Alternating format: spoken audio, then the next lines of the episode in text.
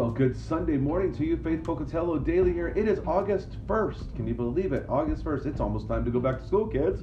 Anyway, let's dive back into God's Word. We're going to begin chapter twelve of Acts today. We're going to chapter twelve, verses one through five.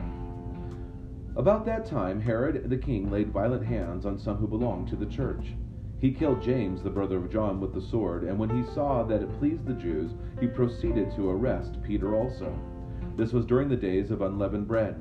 And when he had seized him, he put him in prison, delivering him over to four squads of soldiers to guard him, intending after the Passover to bring him out to the people.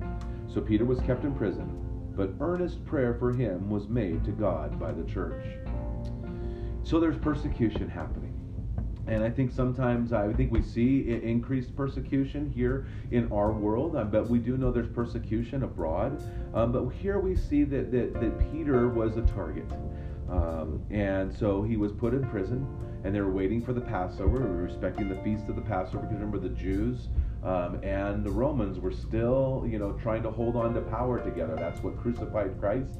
And so there's still this power that, that the religious leaders of Judaism have with the, the Roman government. And so they're trying to hold on to that.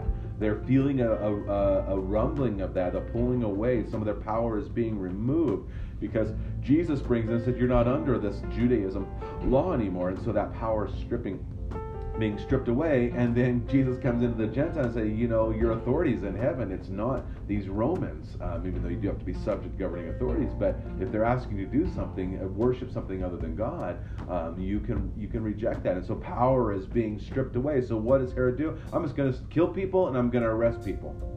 Um, and this is what happens even in, uh, to people today when they start feeling like their life is being stripped away, that that, that, that God is chipping away at their life. And, and, and it's really God's way of bringing them to a, a place of humility so that they can receive the gift of God. But you see that even in our lives sometimes. There's something we're holding on to that we feel we have control over, and we see it crumbling, and we, and we grasp to try to hold on to it. And God's like, just let it go and receive the gift that he wants to bring to you in that moment, to be filled up by the Holy Spirit. So may God richly bless your day. I hope to see you here on Sunday. Um, enjoy Jesus. Go and share